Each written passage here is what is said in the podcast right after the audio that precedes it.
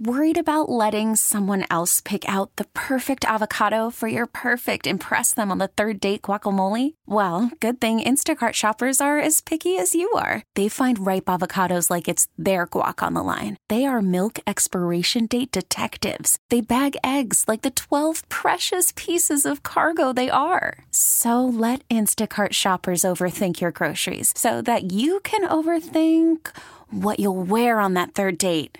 Download the Instacart app to get free delivery on your first three orders while supplies last. Minimum $10 per order. Additional terms apply.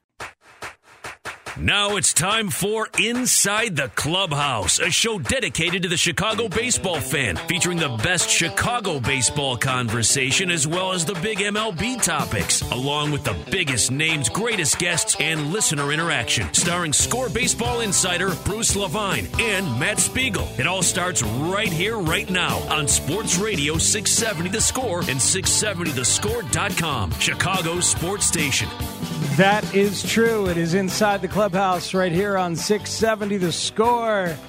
The Cubs lose in 10 innings in St. Louis. The White Sox win against Cleveland, have now won 5 in a row. 5-0 on a 7-game homestand. Break them up. Break up the White Sox. Yeah, Bruce Levine, what do you think? Let's go. Good morning, Matt. How are you? I'm good. It's great to be here on another Saturday morning. Hour late, but we still have 2 full hours of baseball talk for you. At 312-644-6767, you can find Matt and myself interactive with you all program long. Text Matt at 67011. Guests today include manager Terry Francona of the Cleveland Indians, draft expert and minor league and, well, really any type of young player expert, Jim Callis from MLB.com joining us as well. And it is fun to be here with you, Matt. By the way, Inside the Clubhouse brought to you by Max and Benny's in Northbrook, your home for the best food in Chicagoland. Here's the checklist. The best deli, yes. The best restaurant, full service, indeed. The best bakery on the North Shore, without a doubt. Dinners from 4 to 9 p.m. at Max and Benny's feature full meals of roast beef, chicken, and the freshest whitefish and salmon in the city. Bakery goods to die for include sugar cookies, mandel bread, home-baked bialys and bagels, rye bread at maxandbenny's.com.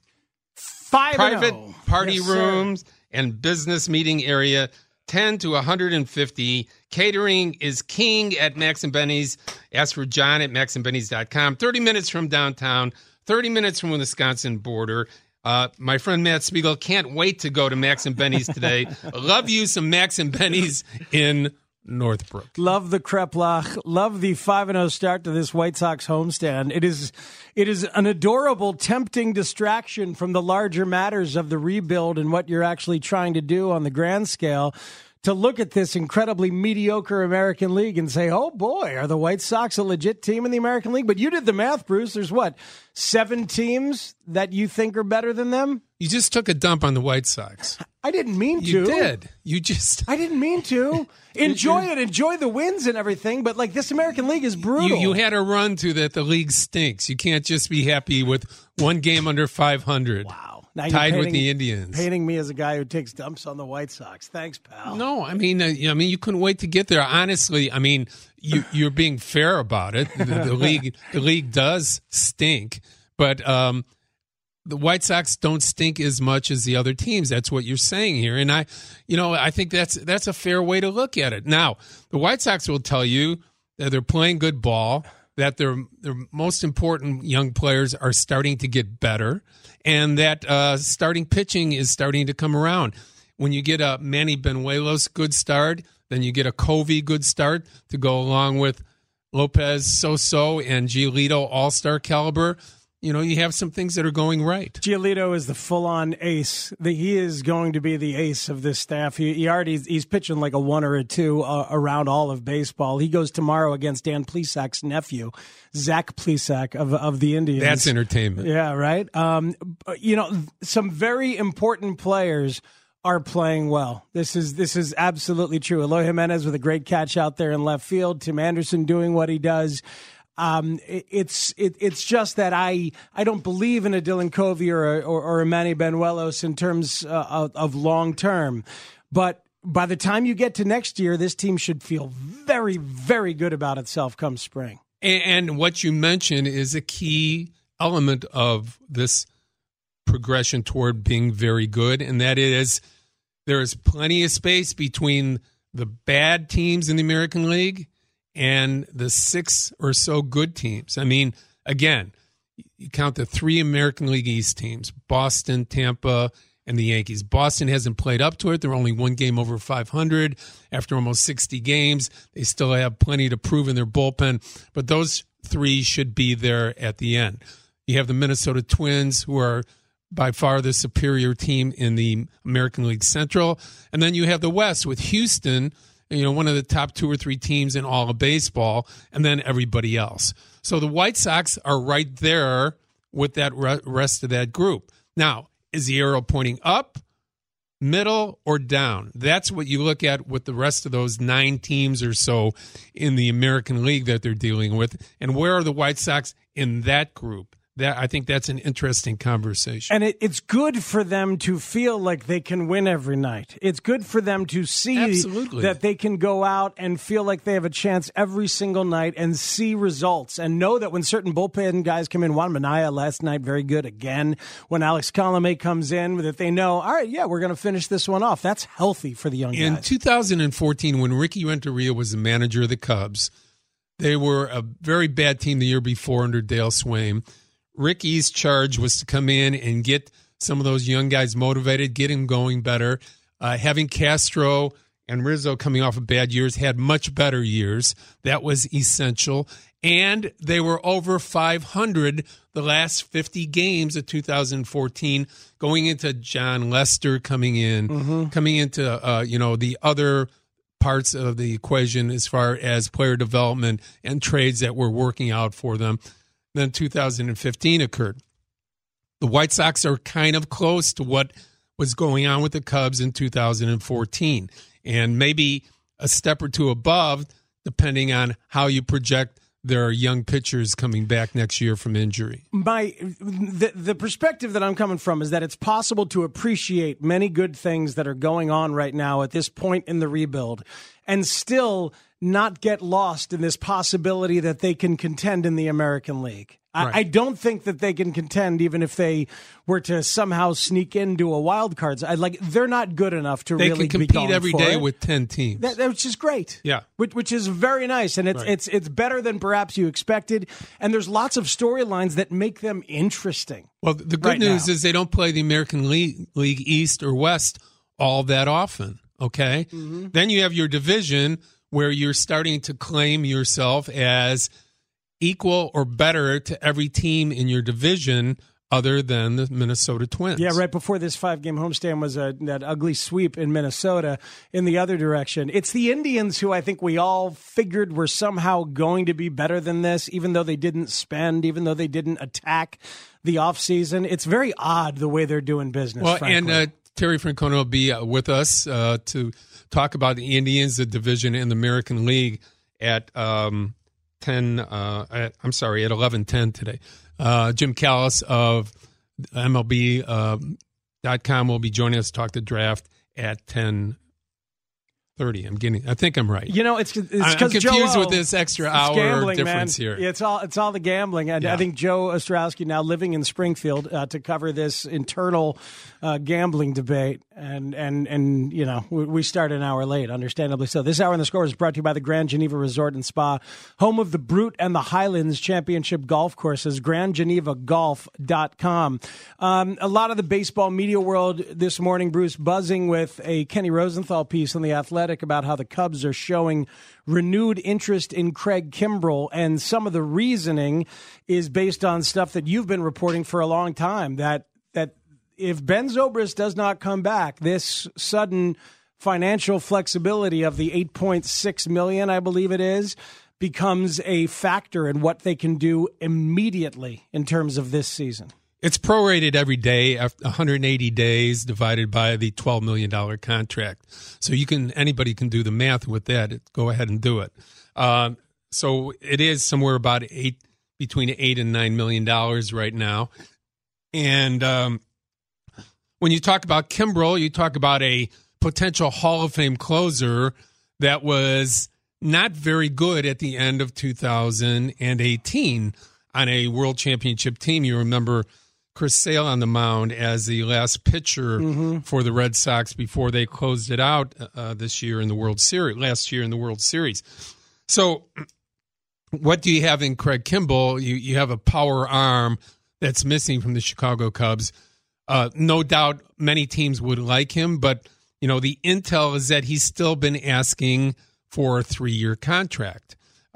Kenny's piece said, you know, it could be 3 years, $39 million. I was hearing that he was still asking for 3 years at $50 million. This year would have to be prorated, considering that he's already missed 2 months. But at June 2nd is when these guys become available. After this weekend, after the draft, these guys become available without having to pay the compensation of a draft pick. Do you expect Keuchel and Kimbrell to both get signed next week? I don't know about next week, but you know, relatively soon if teams are interested. Again, why have they dropped for so long? And the answer is that there was such a distance between what the player thinks he's worth and what teams are really interested in paying. Now, will that peak up now that you're starting to see the teams with their great needs? I mean, I wrote a story on 670thescore.com this week, Matt, about the fact that there were 7 teams watching Kansas City and the White Sox. Now there's another 6 or 7 scouts watching the Indians and the White Sox. And their major concentration, 80% of it, is on closers that may be available. Colome, Hand, Kansas City has, a guy like Ian Kennedy. These are the guys that people are looking at and saying, you know what, we're not waiting till July 31st. We have to get started earlier. And I think you're going to start to see some deals in June that you'd normally see in early July. It's been an informational and kind of emotional journey in terms of the Cubs' interest in Kimbrell or not.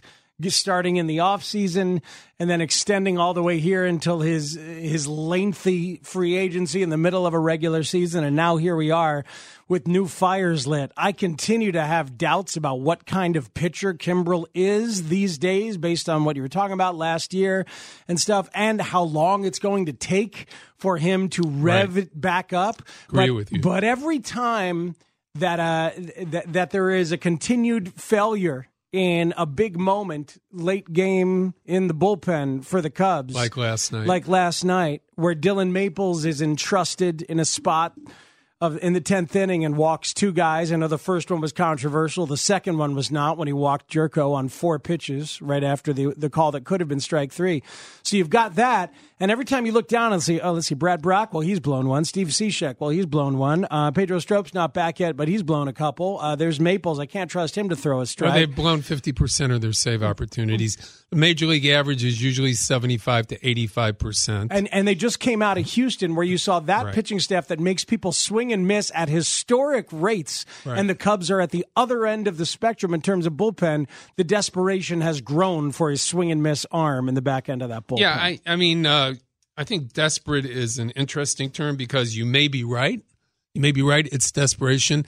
They don't want to purport that it's desperate, because you don't want to go into any type of conversation or move feeling that you have to make this particular move. You lose all of your leverage when you do things like that. The Cubs have a very solid group of veteran bullpen guys. I don't think there's any question about that. Used in the way they want to be used in the way that Madden would like to use them, I think they're going to continue to be very effective. But that piece is certainly missing at the end, without a doubt.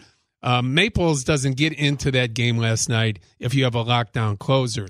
Now, because even if the closer pitched in the 9th inning in a tie game, you still have the guys that you used in the 9th moved on to the 10th and 11th inning. Yeah, Cishek gets in there right away instead of in a desperate move. So, you know, Maples was – that was in a Joe Madden experiment that he felt he had to make. And I think it was – the message was to Maples. The message was to the front office. The message was to everyone watching that, hey, we got this big arm here.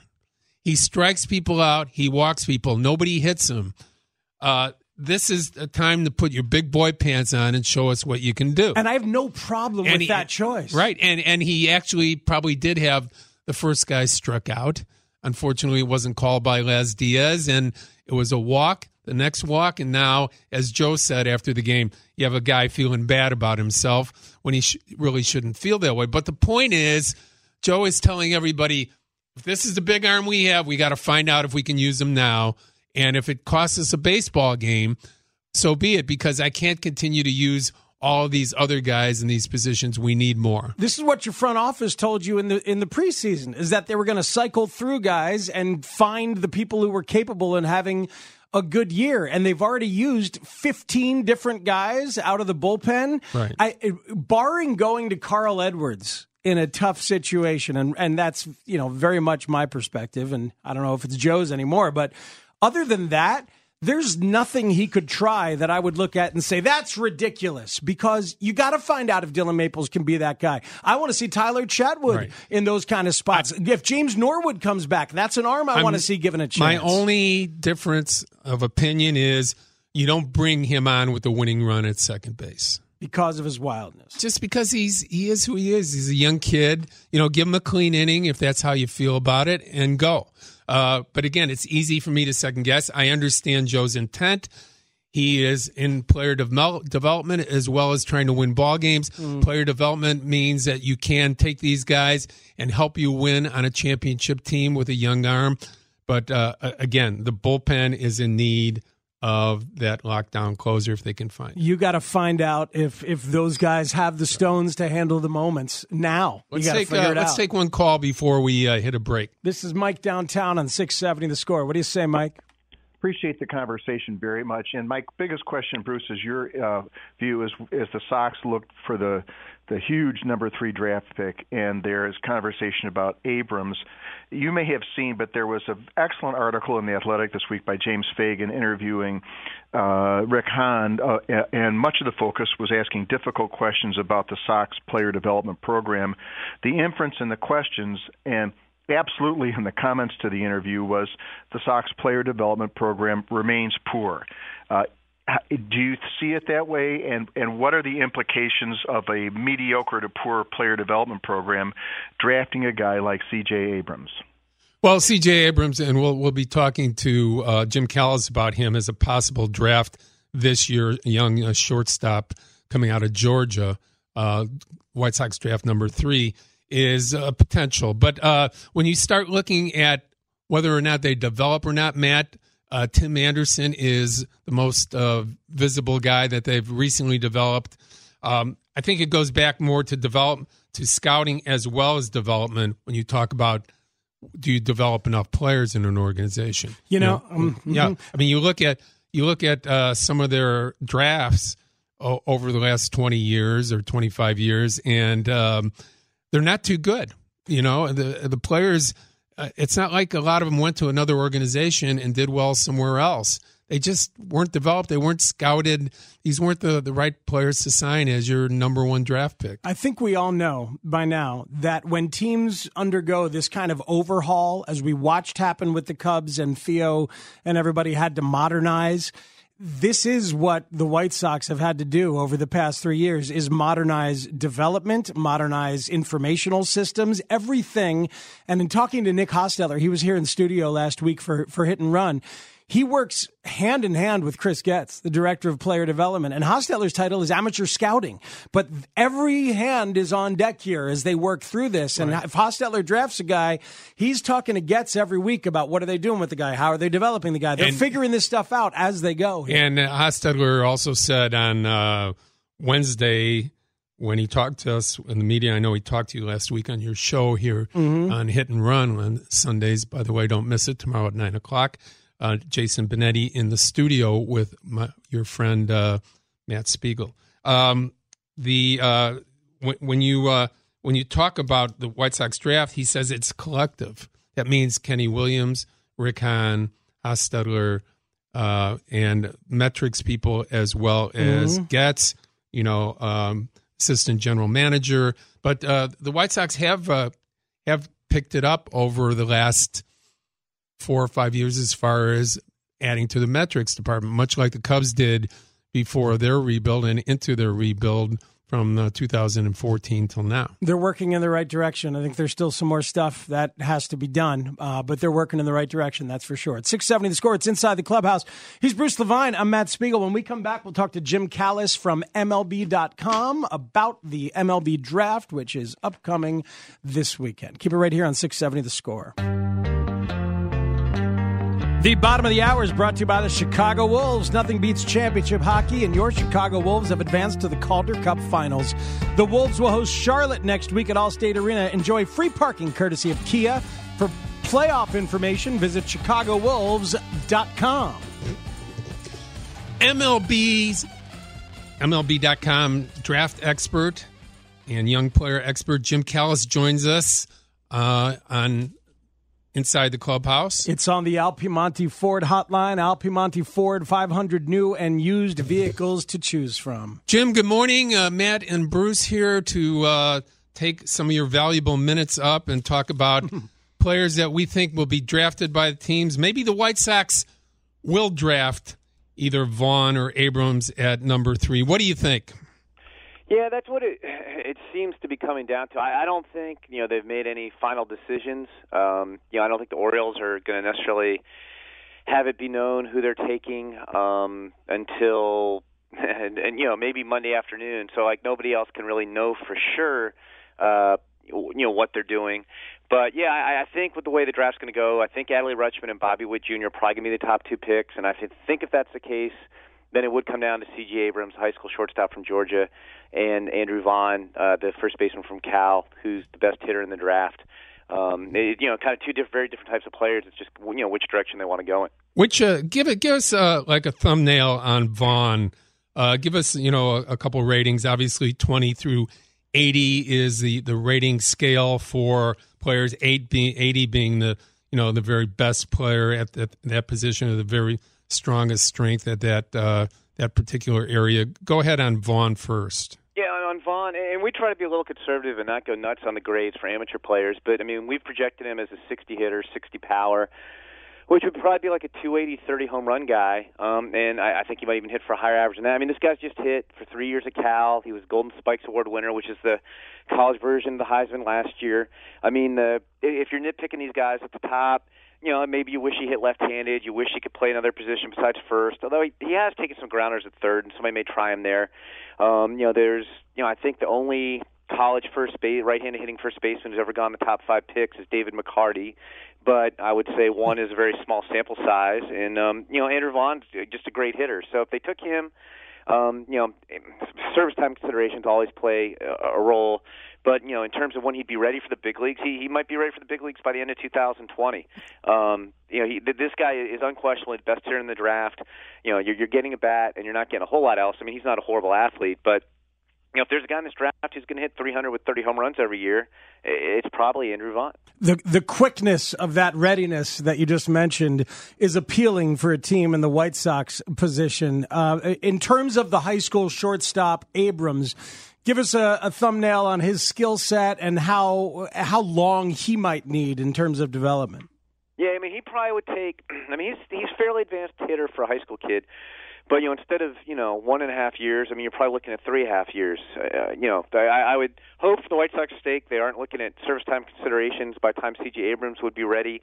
I think he'd be ready, maybe, some point in 2022, in the second half of the year. But, he's got 75 or 80 speed. It's pretty close to top of the scale speed. The left-handed hitter. Solid hitter. We put a 55 on his bat. And while he's not a big slugger, he's got some, bat speed and some deceptive strength. I think you could have a 12, 15 home run guy maybe. And, the question I think is does he play shortstop in the long term? He's athletic. He's not, it's not especially fluid infield actions. I think you could smooth them out. Whoever takes them will certainly try. And if it doesn't work out shortstop, then I think you have a slam dunk center fielder. Has he been just a baseball player since he was a young kid, or has he been a multiple sport guy? And then is the baseball gene questionable? No, he's played baseball. He may have dabbled with other sports, but he's not one of these two sport prospects. He was all over the showcase circuit last summer. He was at the Under Armour game at Wrigley that they put on every year. So he's been all over the place, but, you know, doing the baseball stuff. So he's not, again, I mean, maybe he played basketball in the winter or something. I don't know. But he's been a baseball first guy for a long time. Why has Bobby Witt Jr., and yes, that is the son of the former Rangers pitcher, and I believe the father is his agent as well. Yep. Why has Bobby Witt Jr. risen so clearly above Abrams in terms of the high school shortstops? Yeah, and I wouldn't even necessarily say risen, because I think he's always been ahead of C.J. Abrams, and that's no knock on Abrams. I mean, people are talking about Bobby Witt the summer after his sophomore year in high school as being a guy who was, I think if Bobby Witt Jr. was in last year's draft, he would have gone, probably around the same range he's going this year, which is probably going to be two to the Royals. I mean, he would have been a top five pick last year too. It's just he's got more all-around tools. I mean, if you're comparing him to C.J. Abrams, C.J. Abrams probably is a little bit better contact hitter. Bobby Witt has a ton more power. He's not as fast as C.J., but he's a plus runner. So, I mean, I think with C.J. Abrams, you're hoping, maybe like a 270. You're hoping 12 home runs, and maybe he steals 25, 30 bases. Bobby Witt would be maybe more that 260, 20-20 player, homers and steals, but he's got a clearly a stronger arm than C.J. Abrams. I mean, Witt's up to the mid-90s on the mound, and he's clearly a shortstop. I mean, he's a plus shortstop. C.J. Abrams, you're hoping, can be an average shortstop in the long run and maybe a little bit better. But that's why he's got a lot more power than C.J., and you're not worrying about him not playing shortstop. Jim Callis, MLB draft expert for MLB.com, joining us on Inside the Clubhouse.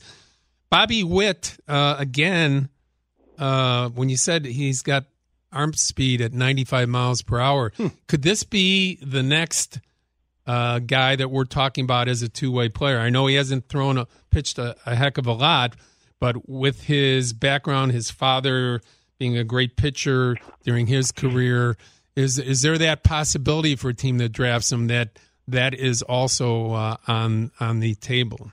I don't think so, because it's too hard to do both, really, for one. I mean, and even the guy who was drafted a couple of years ago with that intention, Brendan McKay with the Rays, mm-hmm.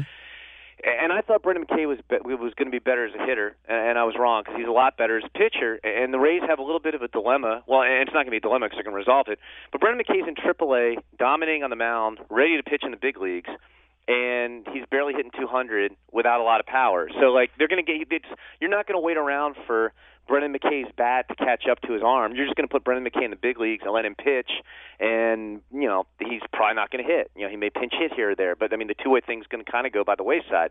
And with Witt, you could maybe use him as a reliever or something, but he's just too valuable as an everyday shortstop. I don't think anybody's going to mess around with him pitching. Hey, Jim, and he's not, mm-hmm. It's arm strength. He's not raw, per se, but he's not this, polished guy who's, starting and pitching, 7 innings once a week for Colleyville Heritage. It's just, he occasionally closes games. He pitched a little for Team USA in relief. Just because at his age, his arm strength can overpower guys. Hey, Jim, there have been a few college pitchers along the way who debuted in the pros. Mike Leake, Darren Dreifert, Jim Abbott. In recent years, we saw Brandon Finnegan of the Royals pitch in the College World Series. 4 months later, he's in the pros and the playoffs. Chris Sale did it here in 2010, a little bit of minors, then to the bigs. Who are the college pitchers that could help teams right away in this draft, if anybody? No one. This is we thought coming into the year that the college pitchers were down. I sense a thought, and I've asked people who've been around for a long time, and they agree. They said the same thing. This is the worst group of college pitchers of first-round quality in the 30 years I've been doing it. Wow. There just aren't guys there. There's nobody who's going to be that fast to the big leagues guy. I mean, and what's interesting is, there's some good guys out there. Nick Lodolo from TCU, the left-hander, is probably going to be the first one taken. There's a Kentucky left-hander named Zach Thompson. Couple college righties, Alec Manoah from West Virginia, Jackson Rutledge from San Jacinto Junior College, George Kirby from Elon. And to me, I mean, they're good pitchers, and those guys are first-round pitchers. But to me, in a normal draft, you'd be talking about those guys like in the middle of the first round. And I think you're going to see probably six position players go with the first six picks. And then I think you're going to have a little panic to get these college pitchers, and they're probably all going to go off the board. And then those five guys in the next 6 or 8 picks, even though I think in a normal draft they kind of fit more in the middle. And then it might be 15 or 20 picks before another college pitcher gets taken. I keep coming up with, when I do the first-round projections, there's 34 picks. I keep coming up with 23 hitters and 11 pitchers. It's not a good pitching draft. That said, Jim Callis joining us on Inside the Clubhouse. He's Matt. I'm Bruce. We're here with you every week, normally from 9 to 11. Today, a little bit of a bonus. We're on till noon today. Jim, Chicago Cubs draft number 27, kind of a crapshoot when you're down there. They're talking about a right-handed pitcher that may drop to him and Seth Johnson. Who else do you see down there? And there's a kid shortstop from Clemson that's also being talked about.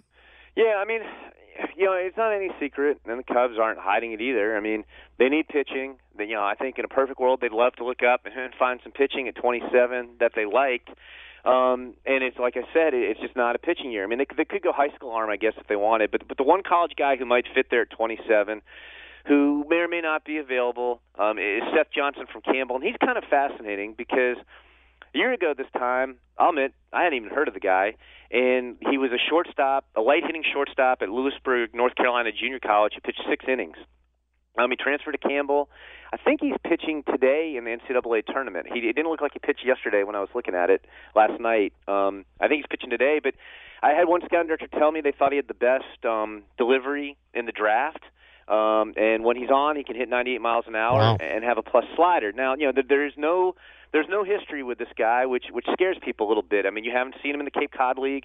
You haven't really seen him outside the Big South Conference. He, you know, for having that kind of arm, you know, hasn't, you know, he's been fine, but he hasn't, like, gone out and just destroyed the Big South Conference, which, you know, is a little bit less challenging than the major leagues are going to be. So he's kind of, you know, if you buy into the upside, you know, he could go higher than 27, and if you're worried about the track record, maybe he doesn't. And, you know, if they don't do that, I mean, there's going to be a run on college bats in the 20s, and I think the Cubs, you could just kind of put in there for, you know, one of the guys who gets to him. I mean, whether that's Greg Jones, who's a speedy shortstop from UNC Wilmington, Michael Bush, who's a first baseman, maybe an outfielder from North Carolina who's got power and discipline.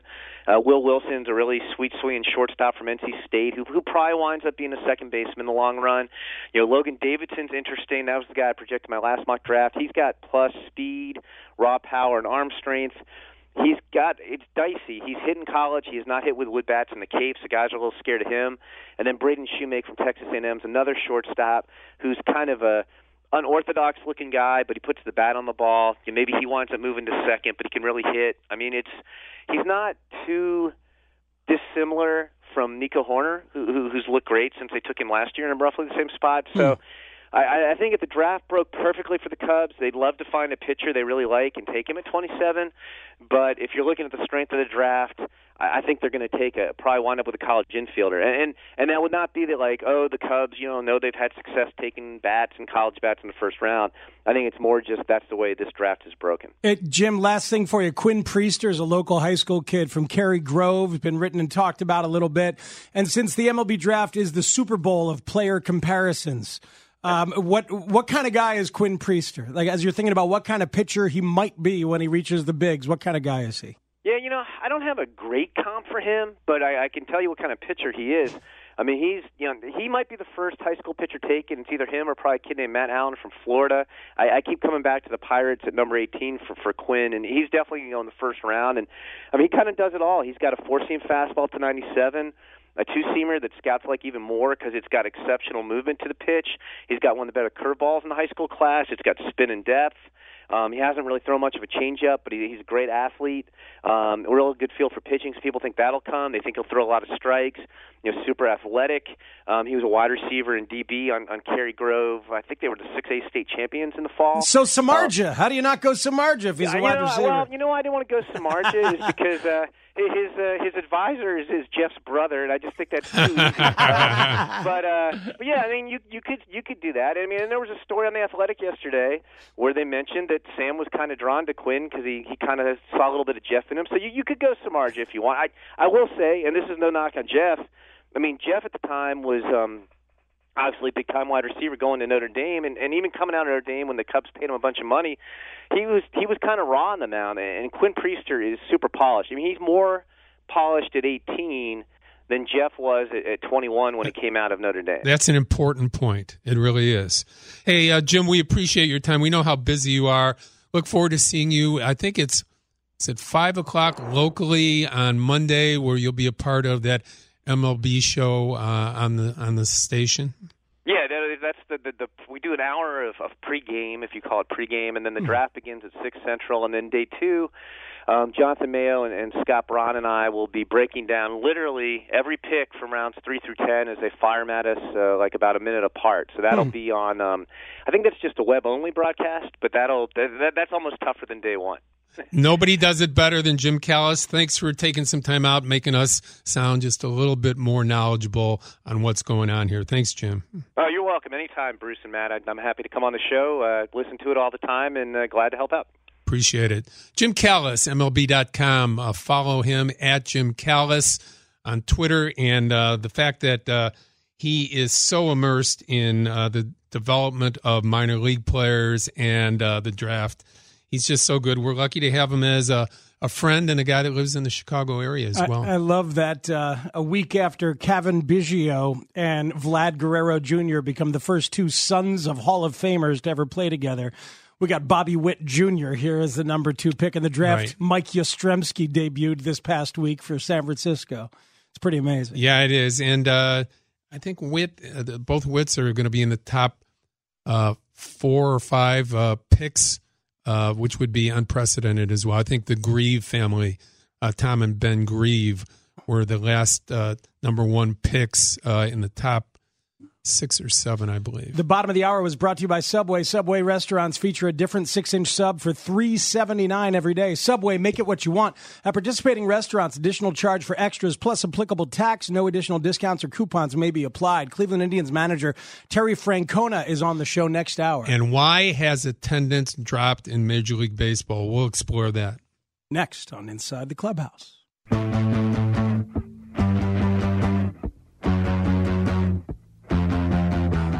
It is Inside the Clubhouse right here on 670 The Score. I'm going to talk about Yu Darvish with you, Bruce Levine, but I'm intrigued because attendance is down.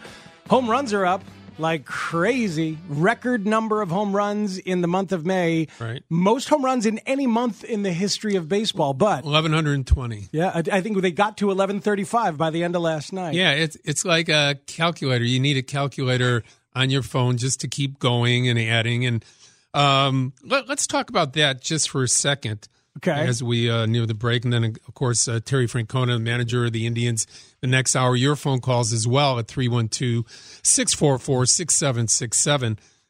Home runs, boring. Boring in terms of every home run's 400 plus feet now. It's pretty amazing, right? The average is 400. Guys get jammed. They hit home runs now. Mm-hmm. Okay, home runs, walks, strikeouts. Is this part of the problem for Major League Baseball? Absolutely. You know, and the fact that the ball is anybody you talk to, Matt. And I know you talked to a lot of people when you're at the ballpark, and your sources will tell you that the ball is as tight as a drum, and it is going out like a golf ball. We know that. Is that good for the game or not? I mean, again, if we see 5 or 6 guys hit 50 home runs this year, is that exciting? Is that good? Or is that product of being manipulated by Major League Baseball and what they think they want? Well, it'd be kind of crazy to intentionally manipulate for more home runs when home runs have risen the way they have just about every season over the last decade. When you've got a 3-outcome sport that's going that way, and there's a lot of smart people who know that fewer balls in play is not a good thing. Now, to make the ball even more rabbit. Right. Well, home run's not a ball in play. No, it isn't. Yeah. In terms of activity. So, no, I don't think a home run itself is intrinsically boring whatsoever, but it's fast and then it's done as opposed to a rally and tension and such. I mean, the Cubs would have 0 runs scored in the last 5 or 6 days, you know, except for last night they produced one, but almost all their runs lately have been home runs, right? Mm-hmm. So, from that perspective, we talked about, the Cubs changing their idea and trying to, hit the ball and spray all over, which they did very well, for I think, for the first, 5 or 6 weeks. But my perspective is that now, with the weather warming up, that this, 1,135 is going to get passed in June, July, and August because of the fact that it's warm weather now, which is hitter's weather, and the ball is just going to fly. So, again, if you believe that the ball is a different ball, is it incumbent upon Major League Baseball to give you a different baseball? Well, to your point, it's the most in any April in history, followed by the most in any May in history. In 2017, when they set the record for most home runs, that was not the most in any April or the most in any May. So they're on pace to shatter that record by a ton in this particular year. I love the home run as much as anybody. To me, that was like, man, a guy can hit a ball 420 feet, do it on a semi-regular basis. Sure. I mean, this is the coolest thing in the game. Not so much anymore. Well, with the home runs comes the strikeouts and the acceptability, and also comes the walks. And with all of that is added up to the most efficient way for an organization to teach and win baseball games, but not the most entertaining way. Right. Now, I like Rizzo, I like Baez, and I like Bryant as far as them being complete players. Those are fun guys to watch. And they're not just home run hitters, okay? We're seeing, guys develop on the White Sox as well. Moncada is going to hit his share of home runs. He's not just a home run hitter. Will Jimenez just be a home run hitter? We don't know that yet. He's still early forms of development. Mm-hmm. Again, the one-dimensional guys are the guys that bother me. Understood, and that's the way this game has gone. As it used to be, talked about some of this with Scott Podsednik last week. Used to be you got your boppers in the middle of your order, and then your slappy guys at the top and maybe at the bottom. Now everybody's being asked to be everything. You got to be a home run hitter for your first two strikes, and you have to be a slapper with two strikes on you. It's hard for everybody to be everything. Steve, Joe, Bob will try to get to you before Terry Francona in the next hour. Your call is always welcome. 312-644-6767. Text Matt at 67011. It's Inside the Clubhouse on 670 The Score. Odyssey celebrates Mother's Day, brought to you by T-Mobile. You can count on T-Mobile to help you stay connected on America's largest 5G network.